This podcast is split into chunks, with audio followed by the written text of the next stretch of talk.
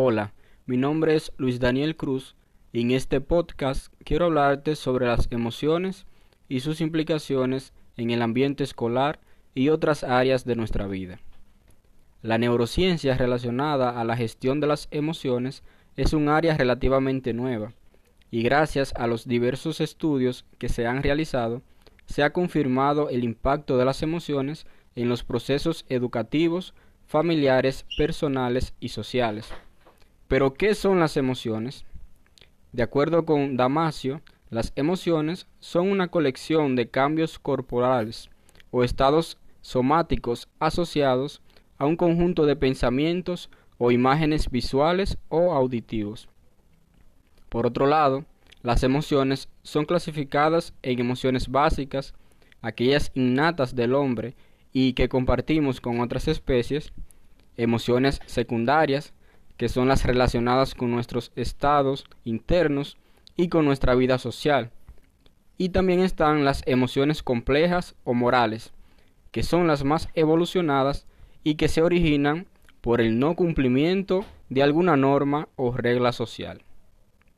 Las emociones tienen distintas funciones, nos permiten expresar nuestros estados internos, nos ayudan a juzgar situaciones y tomar decisiones, y son muy importantes en la relación entre individuos.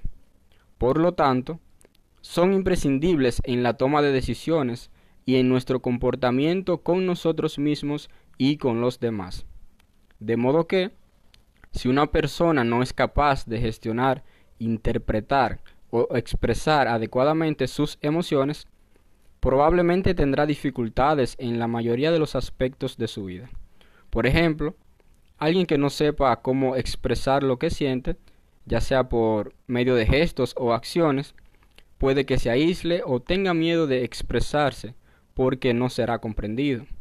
Asimismo, una persona que no sepa manejar sus actitudes y acciones frente a emociones determinadas, como la ira, la tristeza o la alegría, puede cometer actos de los cuales se arrepentirá posteriormente, ya que cuando los hizo no estaba siendo consciente, pues estaba siendo dominado por la emoción de ese momento.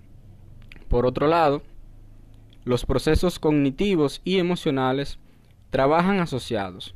Esto se ha verificado con diversos estudios realizados en los últimos años, en los que se verificó que el hipocampo asociado a los procesos de memoria, se activa ante emociones positivas y la amígdala se activa con estímulos de emociones negativas. En este sentido, un alumno que estudia guiado por emociones positivas tendrá un cerebro dispuesto a aprender y procesar información nueva. Por el contrario, si el estudiante está cansado, desmotivado y arropado por emociones negativas, como la tristeza, la ira, la desilusión, entre otros, difícilmente podrá adquirir un aprendizaje significativo respecto a lo que está estudiando. En base a lo anterior, es de mucha importancia que el maestro domine estos contenidos sobre las emociones y que en las aulas pueda identificar cómo sus estudiantes manejan sus emociones, de manera que, si algún alumno no gestiona adecuadamente sus emociones, éste pueda referirlo a los profesionales pertinentes o, en otro caso, que pueda ser capaz de ofrecerle apoyo para que esto no le afecte en su proceso educativo. Hay distintas estrategias a través de las cuales el maestro puede estimular las emociones de sus estudiantes. Algunas son el reconocimiento, ayudarlos a identificar sus propias emociones, la comprensión, que estos puedan comprender distintas emociones y por qué se generan, y la regulación, que se refiere a que ellos conozcan cómo manejarse ante determinadas situaciones. En conclusión, debemos tener claro que no se aprende lo que no se quiere, no se aprende aquello que no nos motiva, y si algo no nos motiva, se debe a que no genera emociones positivas que impulsen a la acción en esa dirección. Esto es clave para considerar a las emociones como parte del aprendizaje por lo cual la educación emocional constituye, por derecho propio, una necesidad que va más allá del ámbito escolar. Muchas gracias.